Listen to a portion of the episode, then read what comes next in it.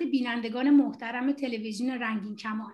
امروز با اولین برنامه نقد فرهنگ از سری برنامه‌های جدیدی که از تلویزیون رنگین کمان ما پخش خواهیم کرد در خدمت شما هستیم. این برنامه جز برنامه‌ای هستش که در گروه همسازی ملی جمهوری خواهان سوسیال دموکرات لایک ایران تهیه میشه. امروز با سه مهمان محترم در خدمت شما هستیم: خانم خانم انصاری، خانم نیره انصاری حقوقدان، آقای محمود صباحی جامعه شناس و آقای حسن مکارمی روانکاو و پژوهشگر. من از این سه مهمان محترم خیلی ممنونم که دعوت ما رو پذیرفتن و در این برنامه شرکت کردن. من سوال اول رو از خانم انصاری میخوام بپرسم. خانم انصاری، با توجه به اینکه مسئله از نظر حقوقی، من میخوام بدونم که مسئله‌ای که امروز میخوام صحبت کنیم تجاوزه، میخوام اینو از نظر حقوقی مرز بین آزار جنسی، خشونت جنسی، تهاجم جنسی و تجاوز چیه؟ آیا اصولا از نظر حقوقی اینا قابل تفکیک هستن و قانونگذار در قانون اساسی ایران مرزهای اینا رو تفکیک کرده و مجازاتی براش در نظر گرفته و اینکه به چه صورت خواهد بود؟ درود بر شما خانم میرزایی گرامی، مهمانان ارجمند و دوستانی که در این پنل حضور دارند. عرضم به حضورتون که پیش از این که ما بخواهیم همونطور که فرازهای متفاوتی رو شما مطرح کردیم و اینکه تفکیک کنیم معنا و مفهومش رو و بعد در قوانین کیفری، سیستم کیفری به ویژه در ایران بخوایم بررسی بکنیم، بهتر هستش که اساساً بدونیم که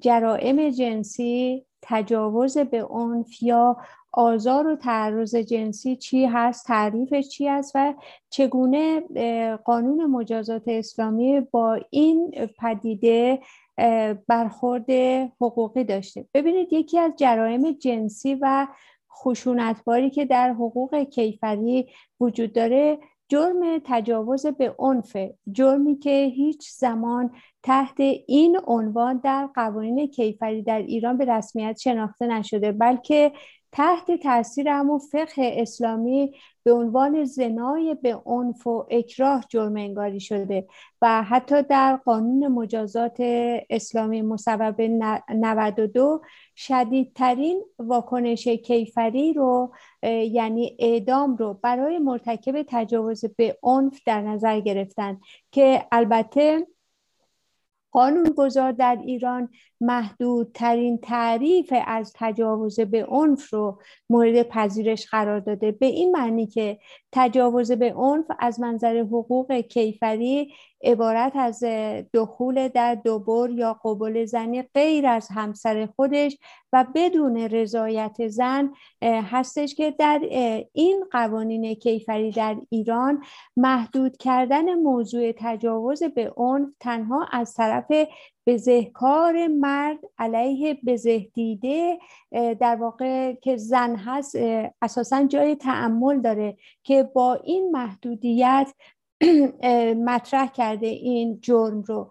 و با توجه به اینکه در این قانون مجازات اسلامی مصوبه نود و دو تبیین تجاوز آرام یا که در مقابل تجاوز سخت مطرح میشه، یعنی همراه با اون مقاومت شدید و سختی که از طرف بزه دیده هست منظوره، که قانونگذار در بحث تجاوز به عنف با کاستی ها و منقصت های فراوانی روبرو هست، به طوری که با یک ارائه یک ماده ناقص از موضوعاتی مثل میزان رضایت بزه دیده و عدول از رضایت از طرف اون و همچنین تجاوز علیه شخص مجنون، خنثی که البته این اصطلاح حقوقیشه ولی منظور همون دگرباشان با در حقیقت مؤلفه ها و فرازهای مختلف است و همچنین همسر که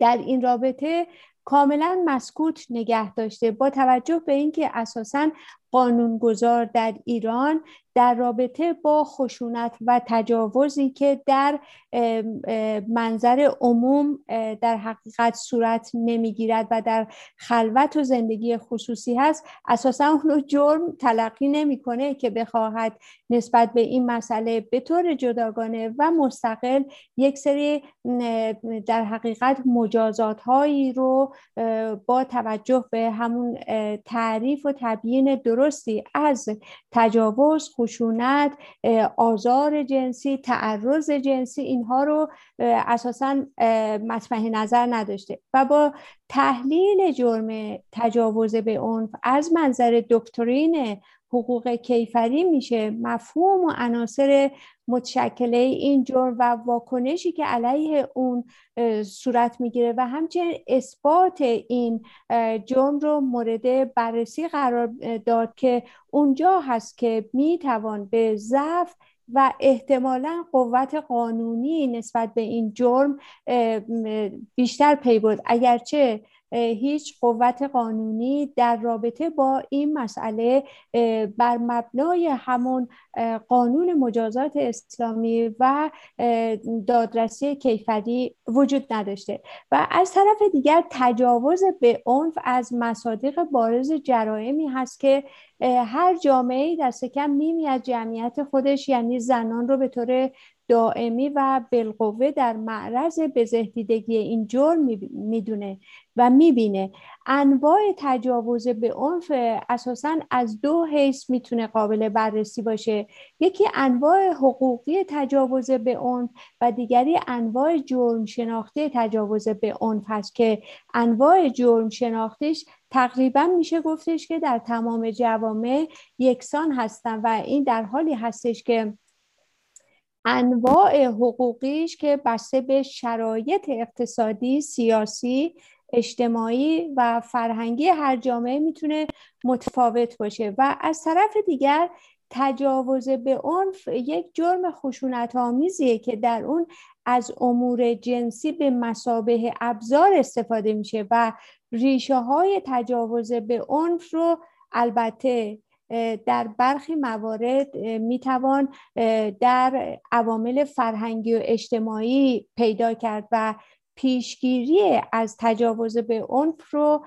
تنها با تکیه بر یک روش نمیشه امکان پذیر دونست، بلکه نیازمند یک سری تدوین راهکار جامعی هست که در اون از تمامی روش‌های پیشگیری، یعنی پیشگیری وضعی، پیشگیری رشد مدار، پیشگیری اجتماعی و پیشگیری کیفری استفاده بشه. و در حقیقت میشه گفتش که تجاوز جنسی به عنوان یک بزه، دارم پاسخ پرسش خوب شما رو عرض میکنم، که گونه های مختلفی داره در قالب کودک آزاری از نوع آزار جنسی که یکی دو هفته پیش همه شاهد این بودیم که یک کودک هفده ماهه توسط پدرش مورد آزار جنسی قرار گرفت و در واقع جانش رو از دست داد. که البته یک مسئله‌ای که هست، اگر ما بخوایم به ریشه قوانین جزایی در ایران در حقیقت مورد بررسی قرار بدیم، یکیش کتاب تحریرالوسیله روح الله خمینی جلد اول فصل نکاح درس دوازده هست که در خصوص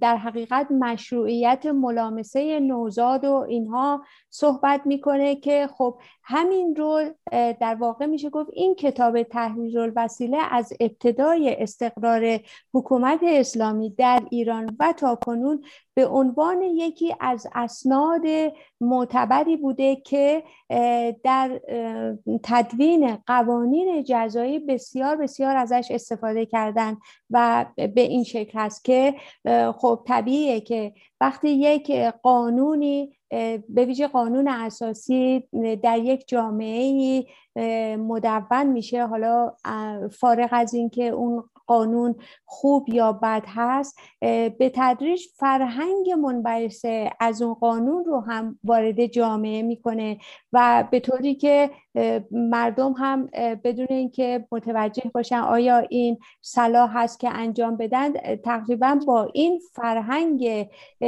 نشأت گرفته از اون قانون که از نظر من قانون اساسی حکومت اسلامی معیوب هست مانوس میشه و انجام میده. و دیگری زنای با محارم هست که ما بسیار بسیار مشاهده میکنیم در جامعه ایران، با توجه به اینکه خب طبیعی هست یک سری محدودیت های نسبت به روابط تا حدودی آزاد حتی برای دختران و پسران در نظر گرفته میشه، این مانع از این می شود که بتوانند آن مسائل جنسی خودشون رو به درستی حل بکنند و زنای با محارم اساساً در داخل همون زندگی خصوصی در داخل خانواده ها وجود پیدا میکنه و یک سری آسیب های اجتماعی ناشی از این رابطه غلط رو گسترش میده در جامعه. و دیگری سادیسم جنسی هست. من برمیگردم به شما اگر اجازه بدید، اینو در سال در بله، بله، بله. در سال دوم من مطرح میکنم از شما. قطعاً مرسی از پاسخ جامعه شما. آقای صباحی، ما برگردیم به جامعه. با توجه به اینکه تجاوز جنسی مفهومی سیاله و از فرهنگی به فرهنگ دیگر متفاوت نسبت به نگرش هر جامعه به زنان، شما ریشه و علل تجاوز در جامعه ایران رو چه فاکتورهایی میدونید؟ سوالی که به هر حال مطرح میکنید از از چند زاویه میشه بهش پاسخ داد، ولی به هر حال من سعی میکنم از دید جامعه شناختی به این یک پاسخی بدم، ولی قطعا پاسخ نهایی نیست. فقط در واقع بخشی از این پاسخ خواهد بود و بخشی از این تلاش برای فهم این مسئله خواهد بود. من فکر میکنم که در جامعه ما و البته در قالب جوامع و اکثر جوامع انسانی و در جوامع انسانی، اون چیزی که بنیان تجاوز رو شکل میده و رانه تجاوز رو شکل میده یک نوع روش زندگی هست که ما بهش میگیم روش زندگی قبیله‌ای. در حقیقت منش و روش و اون جهانبینی قبیله‌ای است که حالا توصیف میکنم چی هست و چرا در واقع تجاوز به عنوان یک بخش ضروری از زندگی قبیله در جامعه ما همچنان ادامه داره و چرا منش ما همچنان قبیلگی باقی مانده و ما به رغم ادعایی که داریم به اصطلاح که یک فرهنگ غنی و تاریخی بزرگی رو پشت سر خودمون داریم، ولی همچنان منش ما وابسته به ارزش‌های قبیله است.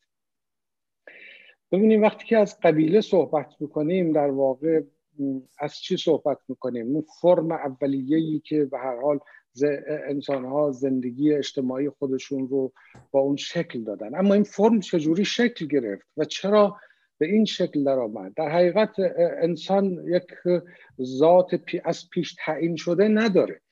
انسان منش خودش رو و ویژگی‌های خودش رو و اخلاق خودش رو در یک شرایط خاصی و در پاسخ به یک شرایط خاصی تولید میکنه. انسان محیط اولیه‌ای که در اختیارش بود محیط طبیعت بود. انسان در واقع در شکل‌های اولیه اجتماعی از طبیعت تقلید کرد. در واقع طبیعت جامعه او بود و محیط او بود. جامعه هنوز به اون مفهومی که ما بعداً ازش به هر حال سخن خواهیم گفت هنوز شکل نگرفته بود. یک شکل اولیه‌ای که در حقیقت در تداوم زندگی طبیعی انسان قرار داشت و گروه‌های شکل گرفتن و افرادی که میتونستن قدرت بیشتری داشتن، زور بدنی بیشتری داشتن، اینها یک فرم اجتماعی اولیه و گروه بندی اجتماعی شکل دادن و این انقدر زمانش طولانی شد و طول کشید که شد در واقع یک ذات، یک منش انسانی در جوامع در همه اقصا نقاط دنیا که به هر حال انسان‌ها دارن توش زندگی میکنن. اما بحث ما وقتی وقتی ما میگیم جامعه ایران یا جامعه افغانستان، این نیست که اینها هیچ کدوم تجاوزها دلیل بر این نیست که همچنان اون منش قبیله‌ای درشون عمل میکنه. فقط بحث شدت و ضعف این منش هست. در یک جوامع ممکنه که این با یک تمهیداتی تونسته باشن که این گرایش در واقع یا منش زندگی قبیله‌ای رو تا یک حدی به واسطه قانون و سازوکارهایی که به هر حال وجود داره مهار بکنن. در جامعه ما همچنان که خانم انصاری اشاره کردن، منابع فقهی و حقوقی ما خودشون قبیله‌ای هستند، یعنی ترغیب میکنن افراد رو به تجاوز و تایید میکنن.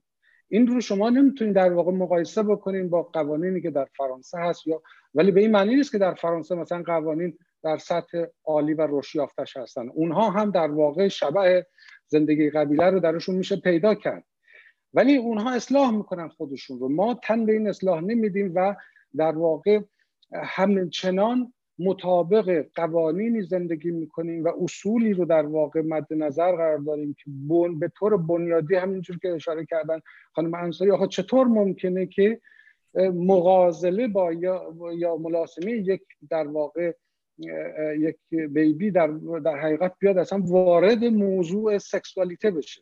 خب این برمیگرده به همون نظام قبیله‌ای که ارزش‌هاش برای اینه که اساساً چیزی به نام فردیت وجود نداره و انسان مالک جسم و جان خودش نیست و متعلق به گروه و به, به اون کسی. وقت وقتی هم که از گروه صحبت میکنیم، گروه در واقع باز به عنوان یک شخصیت اجتماعی نیست. گروه یک فرده، فردی که در حقیقت به واسطه اطاعتی که از یک نفر میکنه، اون اراده اون یک نفر رو، اون در واقع رئیس قبیله رو چه کار میکنه؟ پرزنتیغن میکنه یا در واقع نمایندگی میکنه. در حقیقت یک نفر که از زورش از بقیه بیشتره میتونه که به هر شکلی که میخواست با این بدنها رفتار بکنه. حالا میخواد بدن زن باشه، مرد باشه، جنسیت اینجا اصلا خیلی مسئله نیست. در واقع اینکه چرا حالا جنسیت اینجا اهمیت پیدا میکنه بعداً درباره‌اش صحبت میکنه، ولی در حقیقت در جامعه ما اساساً جنسیت نیست که تجاوز رو تعیین میکنه یا تجاوز رو ترغیب میکنه. شما فکر کنین که ساختار سیاسی که در جامعه ما وجود داره اصولاً فقط به این فکر میکنه که، یا به این نگاه میکنه که این فرد اطاعت میکنه یا نمیکنه، دیگه مهم نیست حالا مرد یا زنه. اساسا اینجا این بخشی که میخوام روی جامعه ایرانی تاکید بکنم اینه که در جامعه ایرانی درسته که قربانی ها بیشتر از جهان زنانه انتخاب میشن، ولی به طور ضمنی مردها هم در معرض تجاوزهای متعدد و مکرر و وحشتناک قرار دارن. منتها مردها درباره این موضوع خیلی صحبت نمی کنند و خیلی در واقع به یک مسئله و موضوع اجتماعی همچنان تبدیل نشده. تجاوزهایی که شاید فرضاً الزاماً جنسی نباشن، ولی ما راجع به سکس صحبت میکنیم و سکس الزاماً یک معطوف نمیشه صرفاً به عمل جنسی. سکس به همه چیز ربط داره الا به خودش. ما وقتی راجع به سکس صحبت میکنیم راجع به قدرت صحبت میکنیم و این رو بحثش رو میذارم برای ادامه بحثون. اشاره کردین که در واقع نوبت من هست که صحبت‌های خودم رو پایان بدم. درست میگم؟ بله بله, بله. حتما بله. ما برمیگردیم به شما این بله بله. که از نظر بله. روانکاوی هم این سوژه رو بررسی کنیم و برمیگردیم به شما و بله حتما شما رو میشنویم. آقای مکارمی، من میخوام ببینم که آیا حالا ما در مورد تجاوز صحبت کردیم، میخوام ببینم آیا فرد متجاوز ما میتونیم بیمار تلقی کنیم؟ این یه بخش پرسش اول منه و اگه اجازه بدید من بخش دوم پرسش از شما بپرسم. میخوام ببینم که در صحبت‌های آقای صباحی ما شنیدیم که به مسئله قدرت ربط داره. چقدر تجاوز جنسی به مسئله قدرت، خشونت، چقدر به مسئله کنترل و کنترل، چون ما اینجا داریم در مورد تجاوز به زنان صحبت می‌کنیم، قطعا تجاوز به کودکان رو داریم، به مردان رو داریم، ولی این برنامه ما می‌خوایم بیشتر در مورد تجاوز به زنان، چقدر کنترل، غلبه یا نفرت و دشمنی نسبت به زنان میتونه توی انگیزه‌های تجاوز جنسی نقش داشته باشه. بفرمایید. بله، با سلام به همه عزیزان. مثل همیشه پرسش ها خیلی زیادن، حجمشون زیاده. من یکیشو انتخاب میکنم برای اینکه بتونم حداقل یک پیامی رو برسونم. ببینید ما در اینجا داریم ایجاز به کار میبریم ها، یعنی اینکه تجاوز به تجاوز این عبور از یه مرز، تجاوز به، و بعد اونجا رو حالا شما مطرح میکنید که تجاوز به زنان یعنی یعنی بازم تجاوز با مرز رو میذاریم بدن بدن زن، در صورتی که از لحظه‌ای که تجاوز شروع میشه، از لحظه‌ای که مرز رو یک خاطی از اون مرز عبور میکنه، واقعا تجاوز صورت میگیره. نه تنها برای اینی که این, این تجاوز حالا شدیده یا رقیقه، برای اینکه بعد از اون تجاوز بعدی صورت میگیره. شما از اولی مرز که عبور میکنید، خب دومی هم راحت میرید، سومیش هم بعد پشتش میرید. اینه که بحث اساسی از نظر روان کار کرده روان ما اینه که یک سوژه انسانی در محیط اجتماعی مرزها رو در نظر نگیره، نشناسه، نه مرز خودش رو نه مرز دیگری رو. اینجا تجاوز در روز به مقدار خیلی زیادی صورت میگیره، تجاوز در شاید ایستگاه اتوبوس که یکی زودتر از یکی سوار میشه، تجاوز حتی در یک محیط زندگی روزمره، یه خواهر و برادر برادر با حضور بیشتر غذای بهتر رو میبره. این یه بحث کلی است که روان انسان رو اگر با فرهنگ آموزش ندیم، این کلن اون تجاوزگری اولیه رو با خودش میاره. یعنی یه جور دیگه اگه نگاه بکنیم، ما همان گوریل هستیم، از همون پنج تا پریمت هستیم، فرهنگ روی ما سوار شده. یعنی اگر این بحث فرهنگی رو کنار بگذاریم، دیگه یک نفر که از جلوی رستوران رد میشه مرز رو نمیتونه نگه داره، بگه اینجا من از نظر مالی ضعیفم نمیتونم غذا بخورم، میره غذا رو میخوره. درست که همین شد. اگر یک مرد خانمی رو تنها شب ببینه در یه جایی که فکر بکنه امکان داره ازش لذت جنسی ببره، چون مرز رو نمیشناسه میره و چون قدرت داره استفاده میکنه. یعنی همون بحث گوریل اولیه خودشو نشون میده. پس آنچه که میتواند یک تعریف تجاوز رو دقیقتر و روشنتر کند فرهنگ ماست، و دو وابستگی ما به یک فرهنگی که اساساً تجاوز رو خوب و درست تعریف کرده بشه از ابتدا. حالا اونجا که میبینیم وقتی مطالعه میکنیم آمار رو پی میگیریم، فوری میریم تجاوز مردها به خانمها چند, چند نفره داریم. خیلی وقتی این آمار رو آدم میبینه در مورد ایران، خیلی مشمئز کننده است. بهتر اصلا نگم من اینجا. فردی داریم، دست جمعی داریم، دست جمعی مردان به چند تا خانم، جلوی خانواده هاشون داریم، به, به کودک داریم، به کودک های معلول داریم. خیلی زیاده و رنج، اصلا بیانش خوندنش دردآور و رنج آور. و پشت همه اینها اون چیزی که میشه دید اینه که فرهنگ جامعه ما که در حال گذاره، اون محدودیت ها، اون مرزهای سنتی رو در حال از دست دادن داریم. اون مرزهای سنتی رو از دست میدیم، مرزهای تازه هم که معمولاً باید با فرهنگ بیاد توی کار، یعنی باید با آموزش و پرورش اجتماعی، با آموزش و پرورش از طریق رسانه‌های عمومی وارد جامعه بشه، آموزش داده بشه. اون هم وجود نداره. ما یک سکوت غریب عجیبی داریم در مجموعه ارتباطات اجتماعیمون، روزنامه‌ها، تلویزیون، رادیو، سخنان در مساجد و غیره. یک سکوت غریب عجیبی داریم راجع به این مسئله تجاوز، به ویژه تجاوز با خیشان و نزدیکان، و به ویژه اینجاست که وقتی است که روان فردی که بهش تجاوز شده آسیب فراوان دیده. پس اینجا باز کردم که برسم به این تیکه. طبیعتاً در یک جامعه‌ای که یک کمی آموزش خوب وجود داشته باشه، تعاریف تجاوز روشن باشه، کسی که دست به این تجاوز بزنه آسیب روانی داره. می‌خوام اینجا برسم پرسشون. بله، این آسیب روانی داره. آسیب روانی هم بیشتر بهش میگیم روانکژه. ما سه نوع ساختار روانی داریم. روان پریش همه میدونیم مجنون هست که رابطش با واقعیت قطعه. روان نژند داریم که همه ما هستیم، هممون نود و پنج درصد میشیم روان نژند. و روانکژ داریم که همون بهش پرورس هم میگیم، یعنی این ساختارش توریست. خیلی ساده، ساختار روانکش توریست که هوس، آرزو، میل، سودای خودش بر جامعه حاکمه، نه برعکس. ما در جامعه زندگی میکنیم، هوس جامعه، میل جامعه بر من حاکمه، نه میل من بر جامعه. برای روان در واقع کش اینجاست دقیقا. یک خانم تنها تو خیابون، این خانم تنهای خیابون همسرش اجازه داره بره و هر کاری دلش میخواد با این خانم. درست مثل روانکش هایی که توی همه پول های در بانک پول ایشون هست، گذاشتن اونجا باید بره برداره. این اساسا قبول نداره قانون و نظم اجتماعی رو.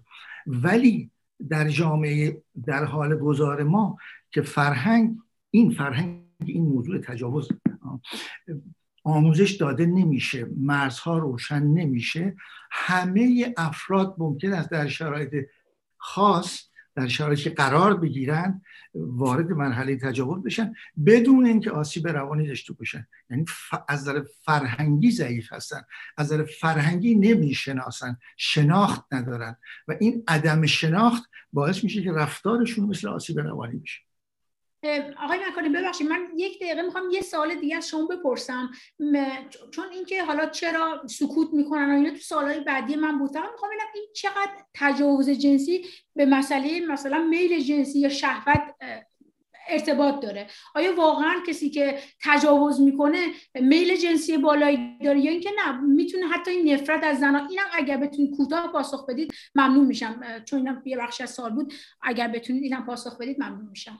من نظریه نفرت اصلا نمیفهمم و بول هم ندارم. نفرتی در کار نیست، یه رابطه است، خیلی رابطه دیالکتیکی ساده است بین میزان شدت خواستن، شهوت، رابطه جنسی، بین این و دانش فرهنگی که جلوشو بگیره. وقتی جلوشو میگیره در خودش خودشو کنترل میکنه، هر چقدر هم زیاد باشه این خواهش جلوشو میگیره و انجام نمیده. یعنی و مسئله سوم به هر حال آمادگی اجتماعی هم وجود داره. یعنی اگر شرایط طوری باشه که نتونه یا بشنوه از افراد مختلف که عبور از مرز ممکنه براش مشکلاتی تولید بکنه، طبیعتا خودشو کنترل میگیره میکنه. ولی من نفرت رو واقعا متوجه نمیشم. درست، اوکی، ممنونم.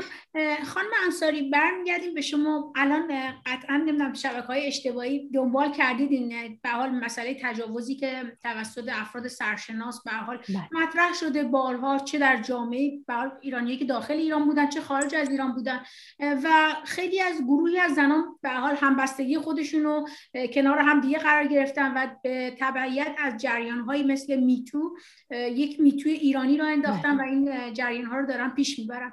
به نظر شما در نبود قانون به حال محکم و به حال سفت و سخت در مقابل مسئله تجاوز، این همبستگی زنان، این مسئله میتو چقدر میتونه به این به حال مسئله تجاوز و جلوگیری از اون و پیشگیری از اون کمک کنه؟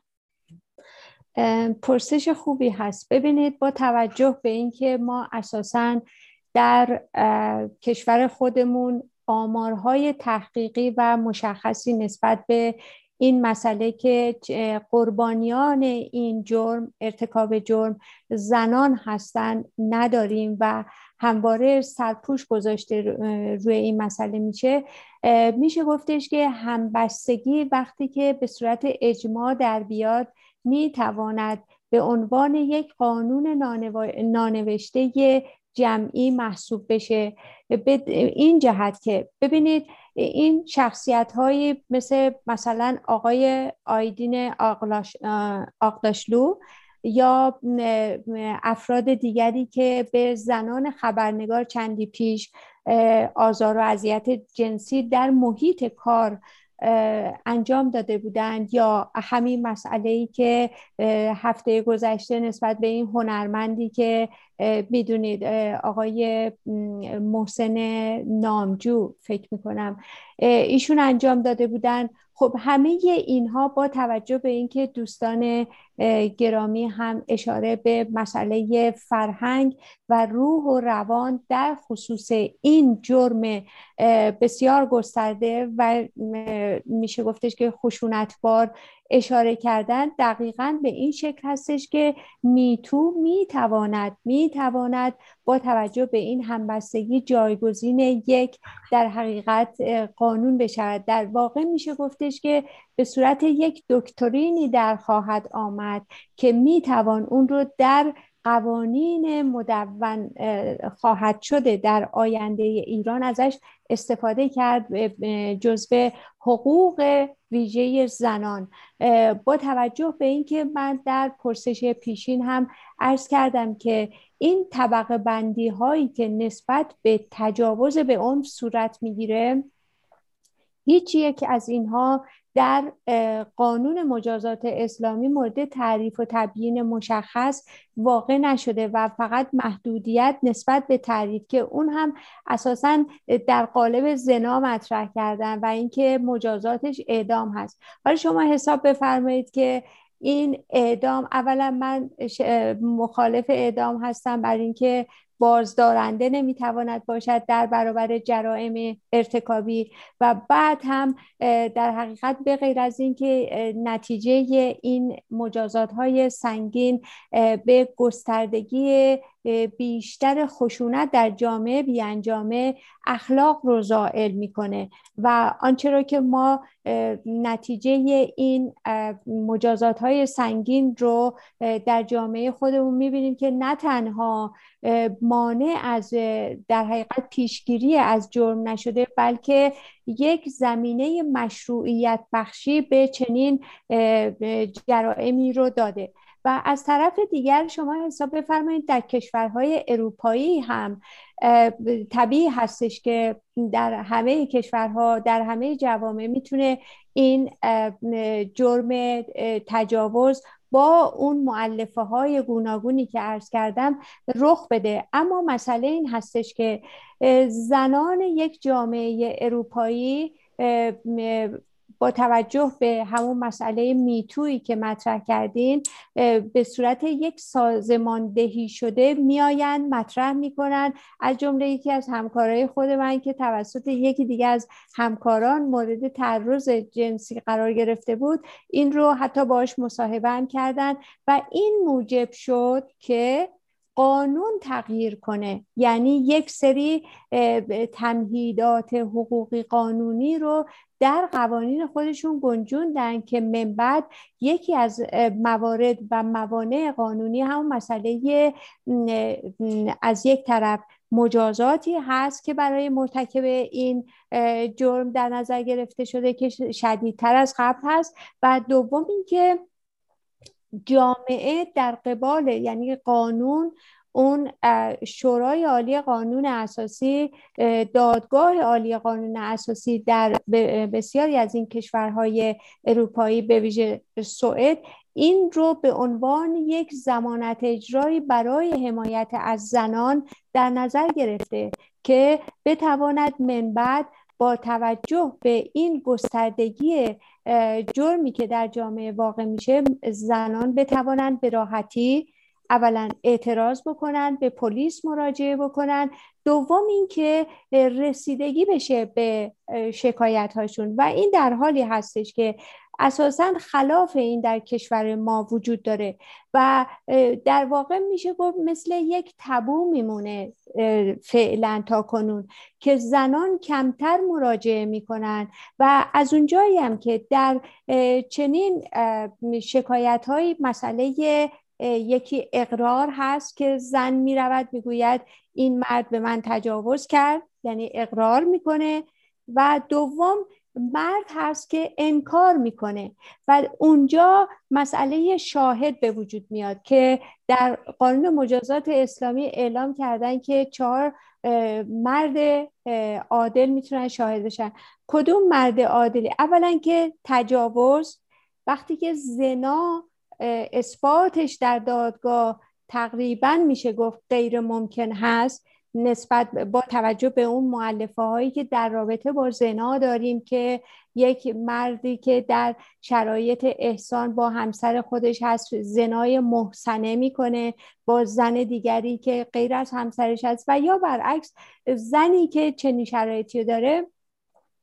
شما حساب بفرمایید که مسئله تجاوز میشه گفتش که در تمام کشورها به حیث حقوقی تا حدودی اثباتش مشکل هست، چون اینجا باید دیدش که این تجاوز تا چه حدی عملاً و به صورت فیزیکی انجام شده. آیا در ابتدای راه اون زن مقاومت کرده یا اینکه بعد رضایت داده؟ یعنی میخوام اینطور عرض بکنم، نه اینکه این مشروعیت بده به اون حرکت ارتکاب جرم ارتکابی. تحت هر شرایطی تجاوز صورت گرفته از ابتدا، زیرا که مسئله تنها تجاوز به فیزیک بدن یک زن نیست، بلکه به روح و روان و شخصیتش هست که این در حقیقت مغایرت داره با اون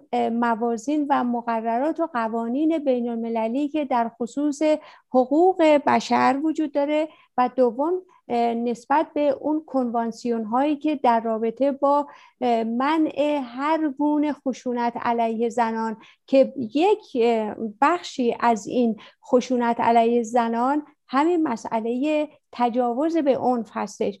و اینطور میخوام عرض بکنم که همونطور که شما هم پرسش فرمودین، این مسئله همبستگی و همگرایی نسبت به این موضوع بسیار بزرگی که در حال حاضر به طور مشخص در جامعه ما در ایران بسیار گسترش پیدا کرده، به گونه‌ای که حتی این مسئله در ارتباط با مردان هم وجود داره. ببینید در زندان‌ها اونها تجاوزه، یا مثلا افرادی مثل سعید طوسی که به پسران نوجوان، اون هم تجاوزه.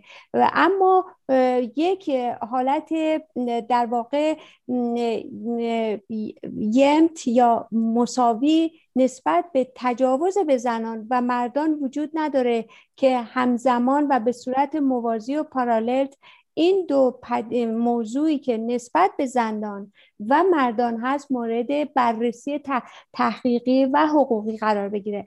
و به همین جهت هست که من فکر می‌کنم که از با توجه به اینکه سیاست کیفری در ایران در برخورد با بزهکاران هیچگاه موفق نبوده و همطور که عرض کردم صرفاً مجازات اعدام رو تعیین کردن، اما هیچگاه در هیچ بند و تبصره ای اعلام نکردن که مثلا تعرض جنسی چه مجازاتی داره، آزار جنسی کلامی چه مجازاتی داره، اون خشونت ها و اهانت های کلامی و گفتاری که نسبت به زنان صورت میگیره چه مجازاتی داره، ای که همه اینها برمیگرده به عدم شفافیت و مشخ... آشکار بودن تعریف و تبیین تجاوز به اون با تمام مؤلفه هایی که وجود داره.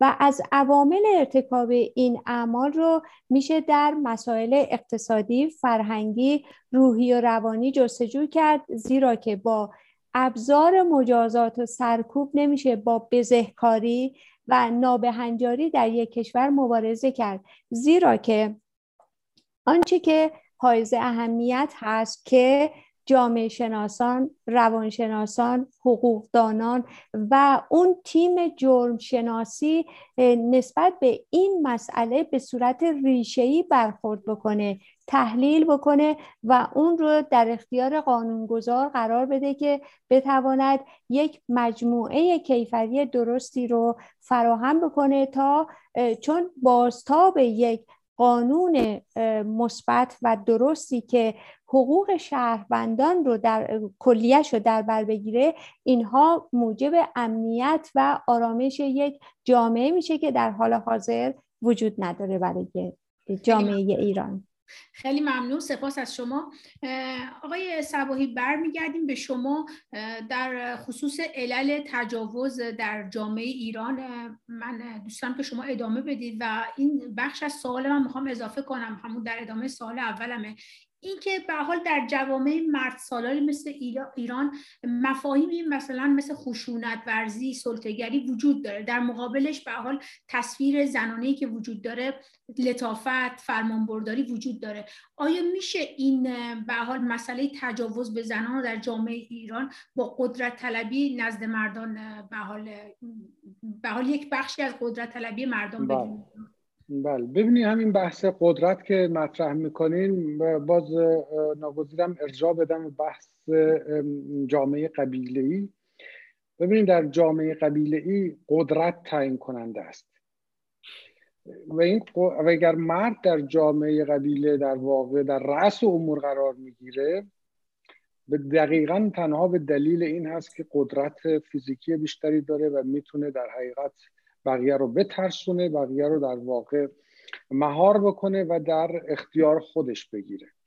مسئله اساسی دقیقاً در همین جاست، این به اصطلاح موجود حیوانی خطرناکی که در هر یک از ما وجود داره. یعنی اون تصویری که دوست عزیزمون اشاره کردن، این هیولایی که ازش صحبت کردن، این هیولا در ما به هر حال وجود داره، از بین نمیره. این به عنوان یک امکان و به عنوان یک نیروی طبیعی و غریزی در ما وجود داره و چجوری عمل میکنه؟ دقیقا به همین دلیل گفتم که در نظام قبیله‌ای از طبیعت تقلید میکنن. در حقیقت اون کسی که زور بیشتری داره، میبینیم که حق بیشتری در واقع حق رو به خودش میده و با زنها و مردها و کودکان هر کاری که دلش بخواد انجام میده و مسئله اصلی اینجاست که در یک چنین جامعه‌ای که خود جامعه ایرانی نمود بارز این مسئله هست، به شکل پنهان جامعه ایران یک قبیله قبیله که منش قبیلگی پنهان داره. در واقع جامعه مزوری هست که تمام شما اگر بریم به سمت آسیای جنوب، آسیای شو... چیز آسیای مرکزی، می‌بینیم که این ویژگی‌های قبیله میاد بالاتر، در واقع خودشون نمود بیشتری پیدا میکنه و خودش رو بیشتر بروز میده. در جامعه ایران در واقع تناکاری کرده این رو به شکل به اصطلاح همونجور که در همه چیز تقیه میکنن، در این حوزه هم تقیه میکنن، در واقع میفرستن این تجاوزات رو و این خشونت ها رو زیر فرش هل میدن، در واقع جارو میکنن زیر فرش برای اینکه کمتر به دید بیاد. در صورتی که در جامعه مثل ایران تجاوز اساساً اون کلیت و ساختار اجتماعیش رو تشکیل میده. یعنی اینکه شما زنی که شکایت نمیکنه از تجاوز، به این معنی نیست که بهش تجاوز نمیشه، به این معنی نیست که تن به تجاوز یعنی تن به اطاعت از شوهرش داده یا از مردش یا از دوست پسرش، فرق نمیکنه. شما در هر حال در حال تنبیه شدن و تجاوز شدن هستین، منتها وقتی تن میدین به تجاوز دیگه درد نداره، چون تن دادین یک بندگی خودخواسته، یک پذیرفتین که این سرنوشت شماست، تقدیر شماست، برای اینکه درد نکشید. یا وقتی که میخواین حالا در واقع از این وضعیت بیایم بیرون، باز هم تنبیه میشین. شما ببینید مدام در حال تنبیه شدن هستین برای اینکه شما باید اطاعت بکنین. هم زن باید در واقع از شوهرش حتی بالای شتر اطاعت بکنه. اینا چیزای فقهی است که دقیقاً وجود داره در قوانین ما هم که بر اساس این متون فقهی شکل گرفته، دقیقاً اینها رو لحاظ کردن و بر اساس اینها عمل میکنن. در جامعه ما خشونت فراگیره، خشونت در واقع در همه خانه ها وجود داره به اشکال مختلف و به اشکال متفاوت و با نمودهای مختلف. به ویژه این که در واقع زمانی که من تدریس میکردم، می اومدن و صحبت میکردن و اعتماد میکردن و وحشتناک بود. دقیقا اون چیزی که اشاره کردن دوست عزیزمون،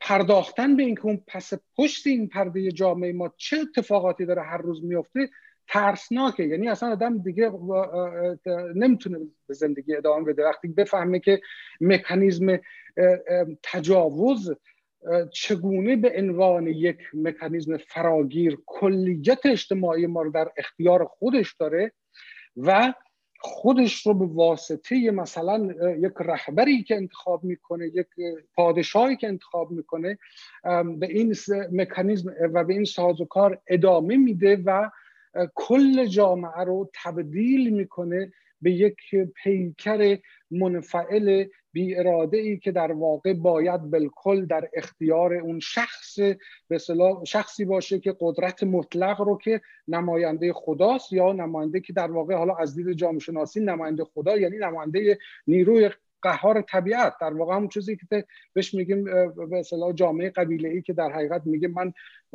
خدا هستم، من سایه خدا هستم، حالا اسم‌های مختلفی داره. چرا؟ برای اینکه در در حقیقت زور داره و و این زور و این قدرتی که در اختیارش هست اون رو هم از قانون مجزا میکنه، هم قانون گذار میکنه. ببینید شخص مستثنا میشه از قانون و در این حال هوا و هوسش، ببینید چیزی که باز دوست روانکاومون اشاره کردن، در واقع در جامعه ما وقتی میگیم تجاوز سریان و جریان داره به عنوان یک واقعیت اجتماعی در همه جای اون جامعه، علتش این است که اونجا هوس حکم میرونه. هوس کی؟ هوس شخص، یعنی همون امتیازی رو که مثلا شاه برای خودش به عنوان دسپوت که کل جامعه رو شیء برای خودش میبینه، همون ویژگی رو مرد هم در خانه نسبت به کل خانوادهش داره، میخواد همون پادشاهی رو و همون ویژگی، ولی همون آدم نسبت به اون پادشاه، نسبت به اون رهبر، نسبت به اون رئیس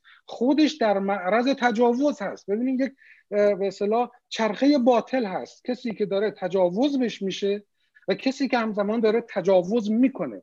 برای همین من میخوام این رو اشاره بکنم که در جامعه ما عامل و عواملی که وجود داره یک سویه نیستن، یعنی اون کسی که تجاوز میکنه همون کسی است که بهش تجاوز شده یا میشه. حالا میگم فرمهاش فرق میکنه و شکلهاش متفاوت هست که فکر میکنم باز هم زمان رو به من نشون دادین. من میسپارم دوباره به شما سررشته کلام رو. ممنون از شما آقای مکارمی. من میخوام حالا بپرسم که با توجه به اینکه مسئله عنوان کردن مسئله تجاوز تو جامعه ایران یک تابوه، یعنی حتی اگر کسی که بهش تجاوز شده به خانواده بگه دعوت به سکوت میشه، اگر حتی از طریق افراد نزدیک باشه به حال دعوت به سکوت میشه. برای اینکه ما بخوایم یه تو این برنامه به این بپردازیم که اگر کسی که بهش تجاوز شد چه کارهایی میتونه بکنه که از این آسیب‌هایی که بهش به حال وارد شده با توجه به اینکه خب تو جامعه ایران مسئله تابویه، چی کار میتونه بکنه که این آسیب‌ها رو به حال کمتر بکنه یا اینکه به حال بتونه اینا رو تحمل کنه؟ بله بله، من خیلی خوشحالم که به اینجا رسیدیم. بالاخره یک, یک تابلوی رو ترسیم کردیم، حالا باید یه تشخیص بدیم، یه راه حل هم بگیم. من مرتب سیاه بودن این تابلو رو مطرح بکنیم هم خودمون رنجیده میشیم هم کسانی که به ما دارن گوش میکنن. ببین خانم، یک روانکاو فقط میگه سخن گفتن و سخن گفتن و سخن گفتن، چیز دیگری من نمیتونم پاسخ بدم. سخن گفتن بین پدران و مادران و فرزندان از همون اول باید سخن بیاد. به دلیل من رابطه‌ای که دارم با ایران عزیز و بسیاری از روانپزشکان رو نظارت بالینی میدم یا گروهی یا فردی، تقریبا میتونم بگم یکی از افرادی هستم که از بن و کنه خانواده های ایرانی خبر دارم. مطالب خیلی بنیانی اونجا اتفاق میفته. یک مقدار زیادی در خانواده های ایرانی، یک مقدار زیادی مادران به ویژه چشمشون رو میبندند از همون اول، مخصوصا کودک دختر میبندن چشماشون رو. خب این باید توجه بکنیم، از فرهنگی کوچکترین تجاوزی که از مرز متعادل زندگی روزمره گذشت، حالا میخواد پدر بزرگ به دختر نوه دختریش باشه، میخواد برادر به خواهر باشه، میشه خود پدر باشه، اینها رو باید توجه بکنن از همون اول. مشکل اساسی اون اوله، اولین مرز اگر رد شد و کسی عکس‌العمل نشان نداد و پاسخ فقط سکوت باشه.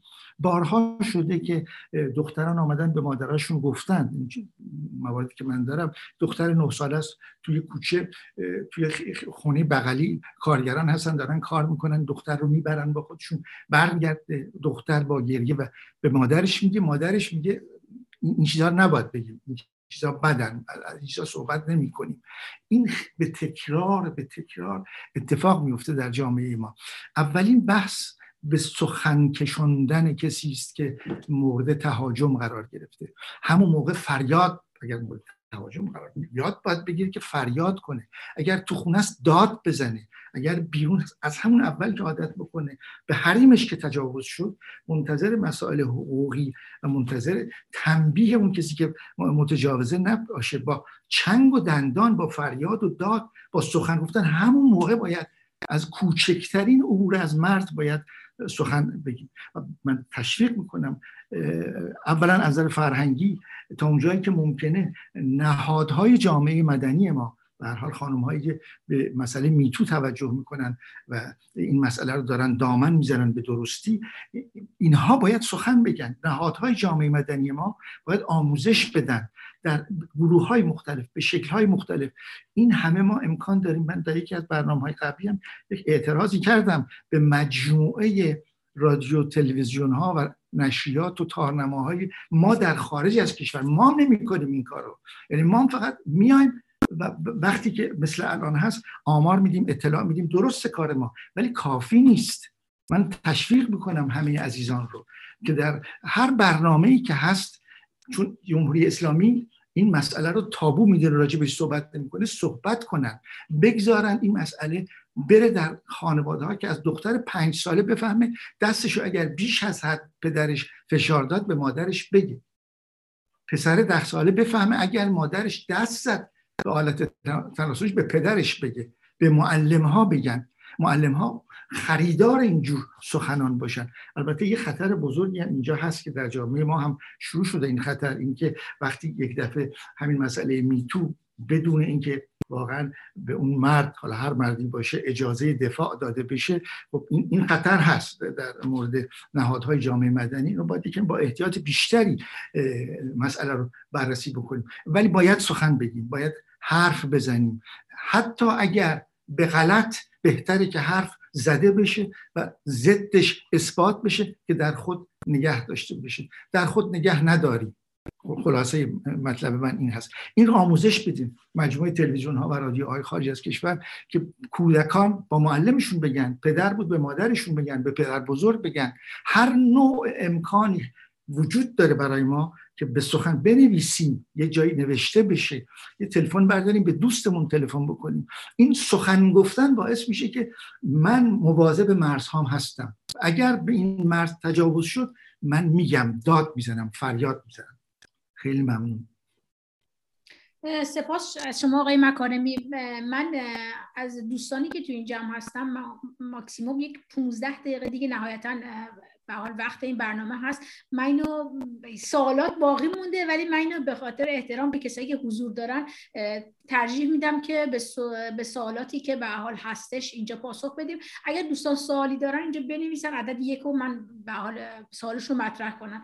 من فقط یه با با دوستان نوشید هستم از رادیو جواب می‌خواستم. دوستان دوست عزیزی که اینجا پیام گذاشته، اگر لطف کنید خودتون مطرح کنین سوالتون رو، ممنون میشم. خانم یا آقای نورشید، اگر که دوست دارید خودتون سوالتون رو مطرح کنید، اگر که صدای من میشنوید. اگر دوست دیگه هم سوال دارید بفرمایید مطرح کنید. با درود خدمت همه شما دوستان، نورشید هستم از رادیو جوانان امروز. سلام خانم دکتر انصاری، من ایشون رو میشناسم، آقای اسفندیاری رو آقای اسفند رو میشناسم. به هر حال سوال من این بود که، یا من فکر کردم به یه نکته باید اشاره کرد که در سیستم فرهنگ ما ایرانی ها همیشه محصور به حیا بودن دختر یکی از صفات بارز و خوبشه و این چیزیه که سینه به سینه مادرها و مادر بزرگا و همه این رو درس میدن و اگر کسی بخواد این داد و بیدادی که آقای مکارمی بهش اشاره کرد برای هر چیزی چیز کنه، اینا هوچیگری و بی‌حیایی میدونن و من فکر می‌کنم اینه که باید تغییر پیدا کنه. به قول فرمایش آقای مکارمی باید که آموزش ها متفاوت بشه و این مادرها هستن که معمولاً بیشتر فشار میارن روی دختراشون و حتی از بچه و از کوچیکی همون فرزند پسر میتونه به خواهر بزرگترش قلدری بکنه، چه برسه به اینکه برادر بزرگتر باشه یا پدر و عمو و امثال دیگه. اونه که من فکر میکنم البته یه ممیزی باید گرفت ما بین حیای واقعی و اینکه اگر آدم بهش تعرضی شده بخواد به زبون بیاره، یعنی هر چیزی رو نباید بی حیایی بدونن، ولی مادرها نقش خیلی مهمی دارن در آموزش دادن و این چیزیه که باید من فکر کنم نهادینه بشه و به نظر من در جامعه های پیشرفته به جای اینکه به عمه و خاله و همسایه و معلم بگیم، به هر حال مراکزی باید تأسیس بشه تو یک جامعه درست که به اصطلاح سیستم اصولی هست که کسانی که مورد تعرض قرار میگیرن بتونن به اون مقام هایی که قدرت اجرایی هم دارن تماس بگیرن و این رو به هر حال اطلاع بدن و به هر حال قدم‌های بعدی برداشته. سپاس از شما، ممنون. آقای خانم فرهنگ پویا اگر سوالی دارید بفرمایید و اینکه از کدام یک از سخنرانان ما سوال دارید بفرمایید. بله، راجع به مسئله حیا، این نهادینه اگر میشه در جامعه در خانواده چگونه میشه اینو وصلش کرد به مسئله قوانین کنونی مثل سوره نساء که تجاوز به اسیران جنگی و این شامل مخالفان حکومتی هم میشه، اینا, اینا رو چجوری میشه در کنار هم گذاشت؟ یعنی در خانواده از طرفی مسئله حیا و شرم مطرح میشه و زشتی این حرکات، ولی بر اساس سوره نساء زنان زندانی سیاسی به عنوان اسیران جنگی طبق قانون میتونن مورد تجاوز قرار بگیرن. سوال شما از آقای مکارمیه؟ بله بله بله آقای مکارمی بفرمایید. بله، من به نظرم میاد هر بار که ما توصیه‌ای بکنیم بکنیم بیاریم یک ضد توصیه از قرآن اسلام بیاریم، پیش نمیریم، هیچ وقت پیش نمیریم.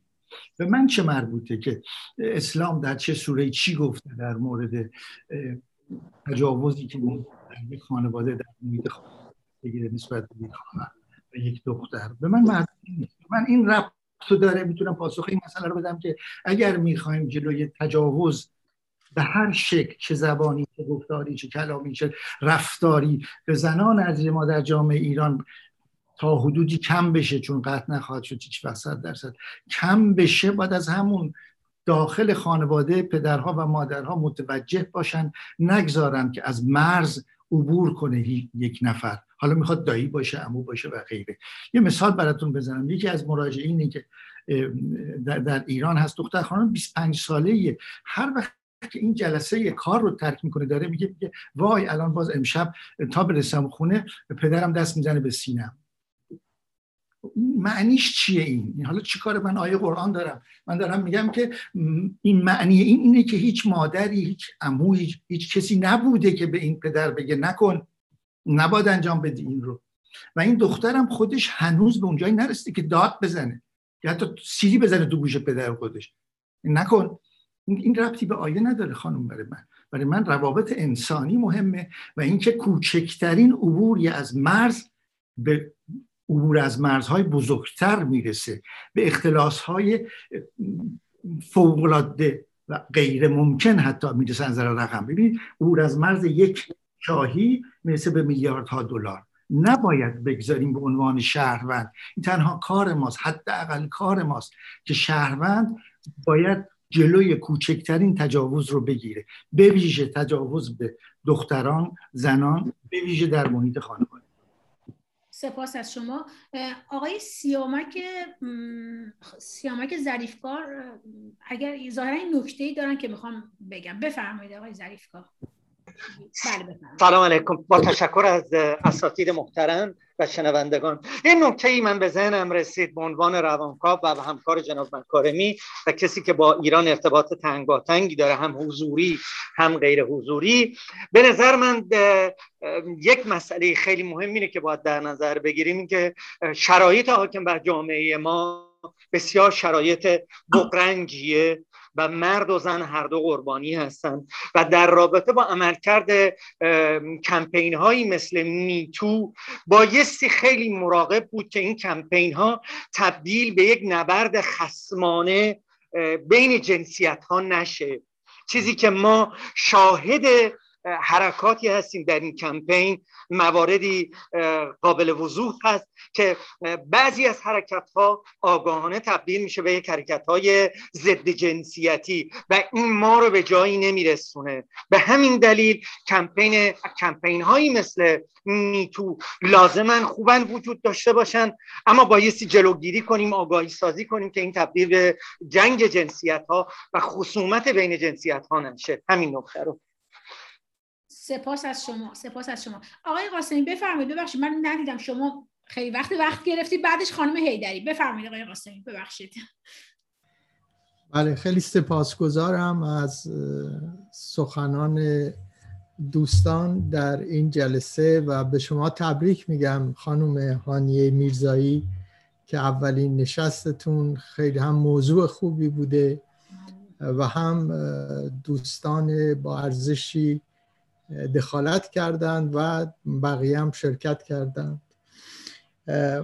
من در واقع نمیدونم که باید سوال باشه یا نه، ولی بین سوال و یک گفتگو خواهد بود و اون مسئله فرهنگ ما. چگونه میتونیم منش قبیله‌ای که در فرهنگ و تمدن ایرانی وجود داشته و کماکان وجود داره و در عرض این چهل سال گذشته به مقدار خیلی زیادتری افت پیدا کرده و روش قبیل قبیله‌ای رشد پیدا کرده، میشه جلوی اینو گرفت؟ به نظر من یک سری عوامل مهمی در اینجا نقش دارند. مهمترین و عمده ترین عامل مسئله عدم تبعیضه و در اثر این عدم تبعیض همون حد و مرزی که آقای دکتر مکارمی میگن، میگه این حدش کجاست، اینجا مشخص میشه که حد داره. برای اینکه این حدها مشخص بشه ما نیازمند چیزهای مختلف هستیم. مهمترین چیز مسئله قانونه، یعنی قانونگذاری درست و قوه قضایی مستقل. من از جنبه سیاسی دارم قضیه رو نگاه میکنم. دوستان همه این مسائلی که از جنبه‌های مختلف نگاه کردن خیلی مفیده و این اجازه میده که از جنبه سیاسی نگاه کرد. بنابراین یک قانونگذاری که درست و مدرن باشه، بر اساس جامعه مدرن باشه و این هم اینطوری نیست که این یک روزه به دست بیاد، ولی قانون درست رو باید گذاشت و این قانون درست در جامعه باید رشد پیدا بکنه. برای اینکه رشد پیدا بکنه باید قوه اجراییه قوی داشته باشه که بتونه ازش حفاظت بکنه.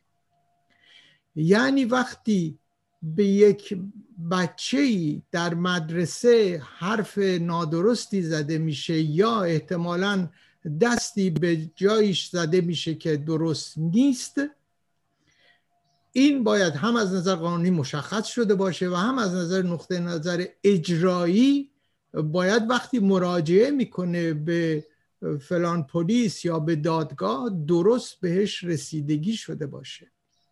یعنی ما با قوانین عصر حجر نمیتونیم این مسائل رو حل بکنیم. در اینجاست که مسائل مختلفی پیش میاد. مهمترین مسئله آموزشه، چون قانون بدون آموزش، من کارم آموزش، قانون بدون آموزش و بردن قانون در کلاس‌های درس و در کلاس‌های درس درس دادن، مقایسه کردن قانون با قوانین پیشرفته جهان، مقایسه کردن قوانین عقب افتاده مثل مثلا حالا بهترین اون چیزهایی که نوشته شده، یا آثار چنگیزی یا حمورابی یا یا قرآن یا چیزهای دیگر، با قوانین مدرن جوامع پیشرفته که وقت گذاشتن، زحمت گذاشتن، کشته دادن، مبارزه کردند تا تونستن قوانینشون رو تغییر بدن و این تغییرات مرتب رشد پیدا کرده و رشد پیدا میکنه. برای آموزش اینجا نقش مهمی داره. مسئله دیگر مسئله به کنار زدن قوانین سنتی و عادات و رسومیه که در معمولا در فرهنگ ها وجود داره و در فرهنگ های قبیله‌ای بیشتر وجود داره. مسئله دیگر رشد نهادهای اجتماعی. دوستان اشاره کردن، آقای دکتر مکارمی اشاره کردن که نهادهای اجتماعی خیلی مهمند. وجود نهادهای اجتماعی در دفاع از حقوق و در ارتباط با اینکه تبعیض به وجود نیاد، یعنی هر جایی که تبعیضش بشه جلوشو گرفت، و مبارزات اجتماعی. و مسئله دیگر که متاسفانه در جوامع نقششو خیلی میشه دید، مسئله فقر در جوامع. میدونید این این هم بسیار بسیار تعیین کننده است. بنابراین یک قوانین مدرن، قدرت اجرایی قوی و مستقل و قدرت قانونگذاری مستقل میتونه خیلی کمک بکنه، علاوه بر این که اینها چیزاییه که من دقیقاً وقتی یک جامعه شناس صحبت میکنه، این یه روندی که باید در جامعه یواش یواش یواش یواش پیش بره، رشد پیدا بکنه. با قانون نمیشه یه دفعه تغییر کرد، همونطور که روانکاو داره میگه، ولی هم طور دیگه‌ای که قانونگذار داره میگه، هر کدوم نقش خودش رو داره و هر کدوم نقش خودش رو میتونه بازی بکنه. خیلی متشکرم. سپاس از شما آقای مکارمی. ظاهرا شما باید میخواید برید، چون ظاهرا جلسه دیگه ای دارید. ممنون از حضورتون در این برنامه، خیلی لطف کردید. تا برنامه دیگه، ممنون از حضور شما. خیلی ممنون آقای بیات، خانم بیات. آقای صباحی، آیا شما به حال مایل هستید که یک به حال تکمیل کنید صحبت‌های آقای قاسمی رو؟ اگر پاسخی دارید در خصوص اینکه حالا در این جوامع قبیله‌ای چطور میشه به حال یک تغییری ایجاد کرد، به حال به حال ایشون مواردی رو اشاره کردن، اگر شما به عنوان جامعه شناس می‌خواید مواردی رو اشاره کنید بفرمایید. به هر حال اون مسائلی که جناب قاسمی مطرح کردن، ضمن تایید این مسائل میخوام تاکید بکنم روی اینکه مسئله ما واقعا با قانون، قانون ضرورت داره، ولی قانون به دید جامعه شناختی انعکاس اون منتالیتی یا اون ذهنیتی است که به هر حال یک جامعه داره.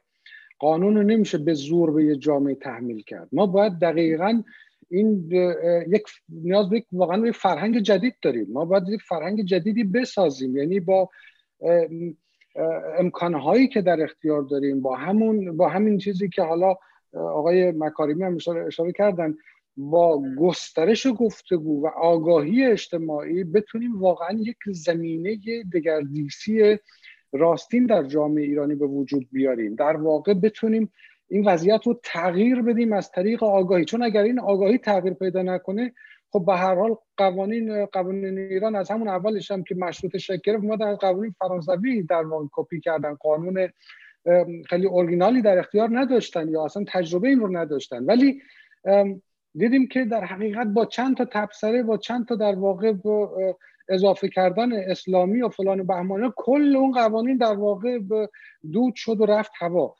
و قانون مسئله ما رو در این در این حالی که ما ضرورتاً باید به قانون برسیم، ولی قانون باید محصول آگاهی اجتماعی باشه، محصول یک فهم اجتماعی باشه، محصول یک فهم سیاسی باشه. اصلا فهم این که زندگی اجتماعی در ما شکل بگیر، ما اصلا فهم زندگی اجتماعی نداریم.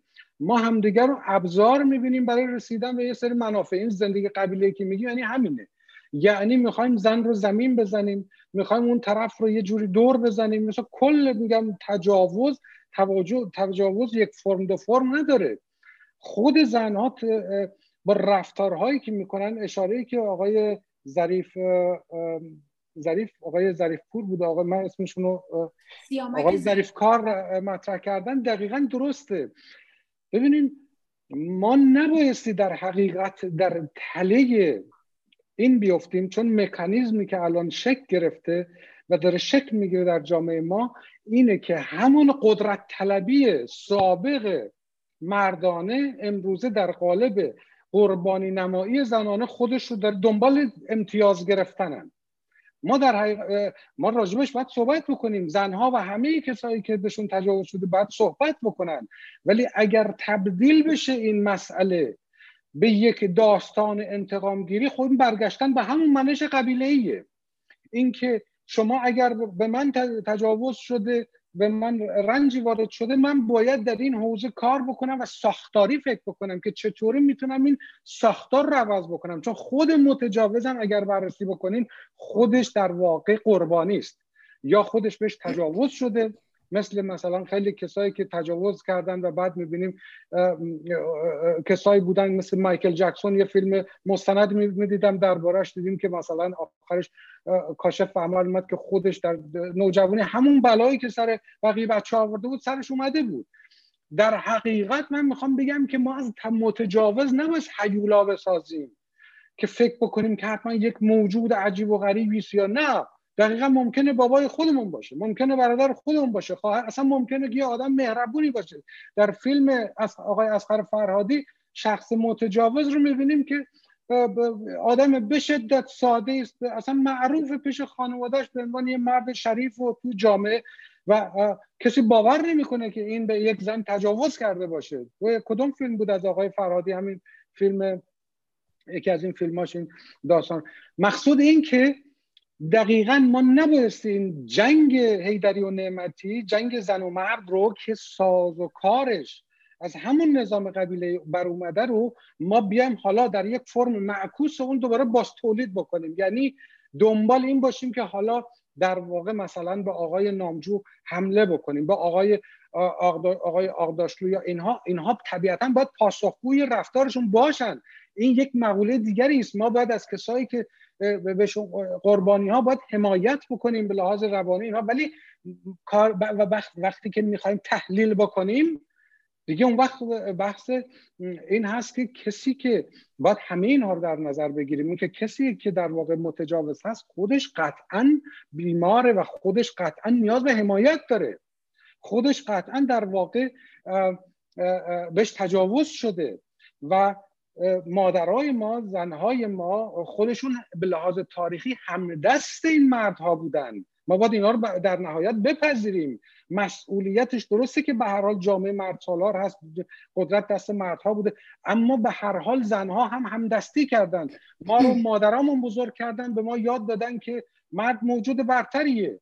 این رو مادر ما به ما یاد داده، این رو خواهر ما به ما یاد داده. باید اونا هم یاد بگیرن که در از تو این مسیر یک دگردیسی درشون رخ بده و نیان دوباره در هیئت قربانی همون بساط و همون بازی رو در واقع راه بیاندازن. و در در چون چون مسئله حل نمیشه. این مثلا اعدام شخصیت، حالا اعدام کردن که خانم انصاری مطرح کردن، حالا ترور شخصیتی هم نتیجه نمیده، در واقع جریان رو باز شدت میده و این آتش گدازان رو در واقع بیشتر میدمه و فضای اجتماعی رو و انسانی ما رو مسموم‌تر میکنه. ما باید اگر مبارزه‌ای داریم با ساختاری مبارزه بکنیم که هم قربانی تولید میکنه و قربانی همون کسی که بعدا متجاوز میشه، هم متجاوز، چون متجاوز و قربانی عملا دو روی یک سکه است.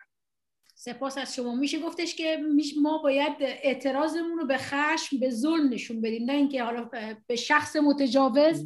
خودمون خشم و ظلم ما باید مورد به حال بررسی قرار بدیم بررسی قرار بدیم دقیقاً خود به حال اینم جزء سوالاتی بود که قرار بود من بپرسم از آقای مکارمی بیا از دیگر دوستان که به حال فرد آزاردیده به حال تو چه پروسه‌ای به حال اونم خودش قربانی که حالا به حال شما پاسخ دادید بدونی که من بپرسم. سپاس از شما. ما دو تا سوال دیگه اینجا داریم که اگه کوتاه لطف کنید دوستان بپرسن. خانم حیدری و خانم خانمی که از ایران هستن و شما سوال دوم بپرسید. خانم حیدری بفرمایید. داشتم سعی می‌کردم. خیلی ممنون، بحث بسیار جالبیه. با جناب فرهنگ قاسمی موافقمون، دو قسمت قانون و فرهنگ حتما باید قانون هم وجود داشته باشه برای کسی که خطا میکنه برای خاطی. ولی با آقای دکتر صباحی هستید؟ بله بله صباحی، محمود صباحی. درست دارم میگم، ببخشید که بنده نادانم زیاد نمیدونم. آقای دکتر صباحی، من به عنوان مادر یک فردی که در ال جی بی تی گروپ هست، بچه من ترنسه، من در ساپورت گروپ های زیادی شرکت کردم و با این بچه ها صحبت کردم و نقش مادران رو که یاد میگیریم که حرف نزنیم، مسئله نیست. پسر من مدت ها با پسر دیگه فرزند تو اتاق بوده ولی صداش رو در نمیاریم، میبینیم جلو تا اینکه به جاهای بالا نرسه حرف نمیزنیم. مسئله آموزش و فرهنگ همینطور که جناب عالی فرمودین بسیار بسیار مهمه.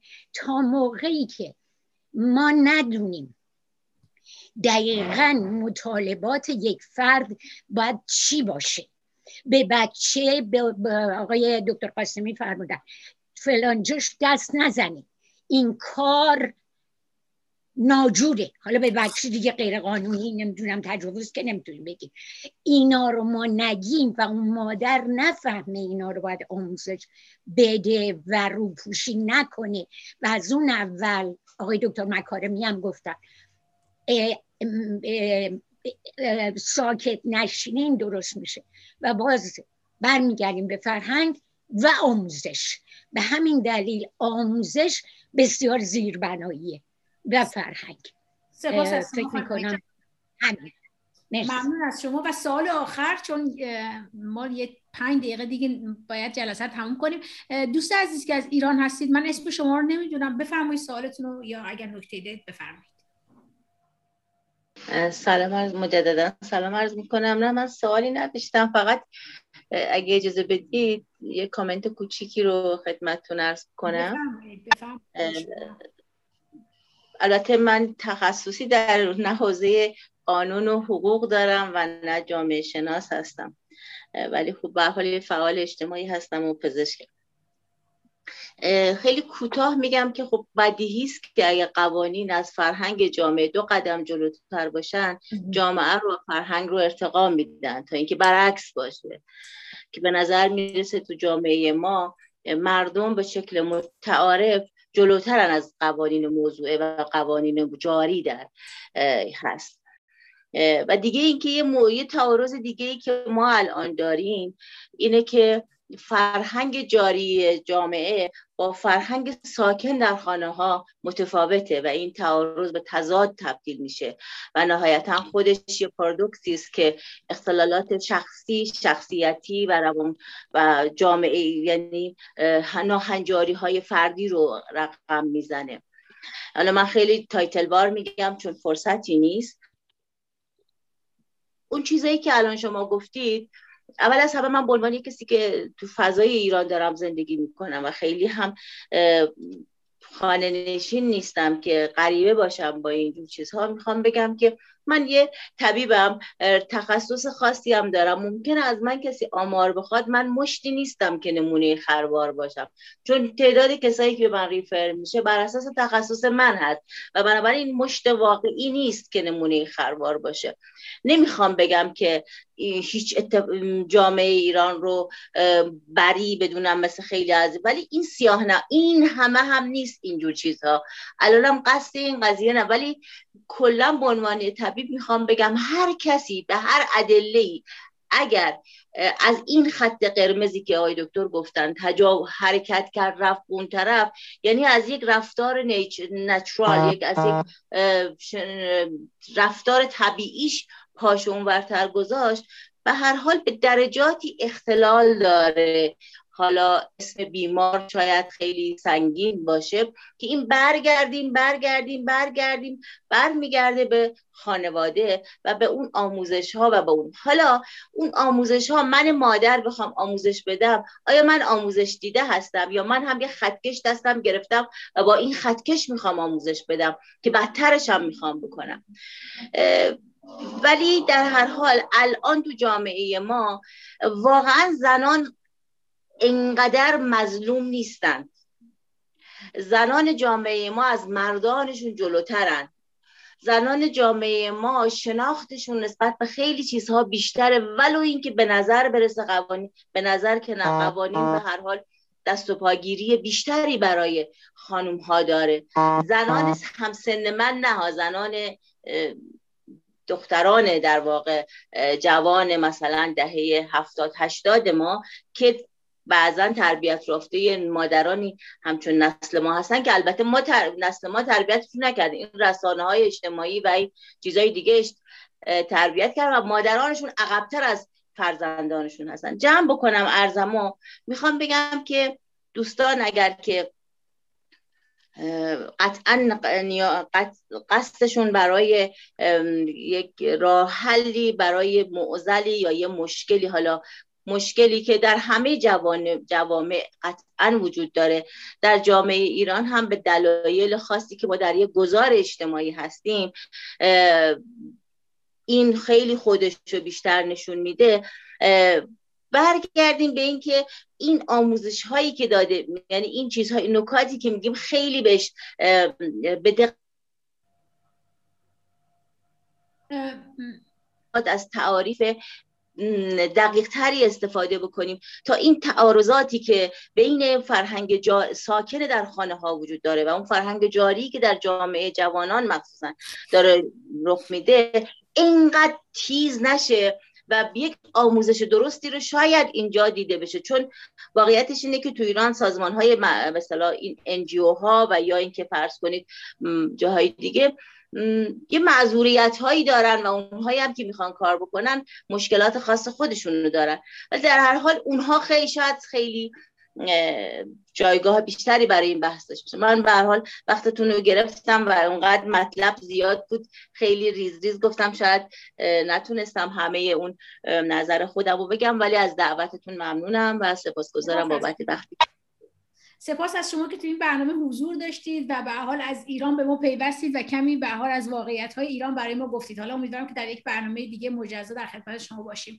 خب وقت برنامه ما به پایان رسیده. من از خانم انصاری حقوقدان و آقای محمود صباحی جامعه شناس و آقای مکارمی روان روانکاو ممنونم که دعوت ما رو برای اولین برنامه نقد فرهنگ پذیرفتن و در این برنامه شرکت کردن و همچنین از دوستانی که در این بحث مشارکت کردن و پرسش‌های خودشون و نکاتی که گفتن این برنامه رو غنی‌تر کردن. تا یه برنامه دیگه، خدا نگهدار.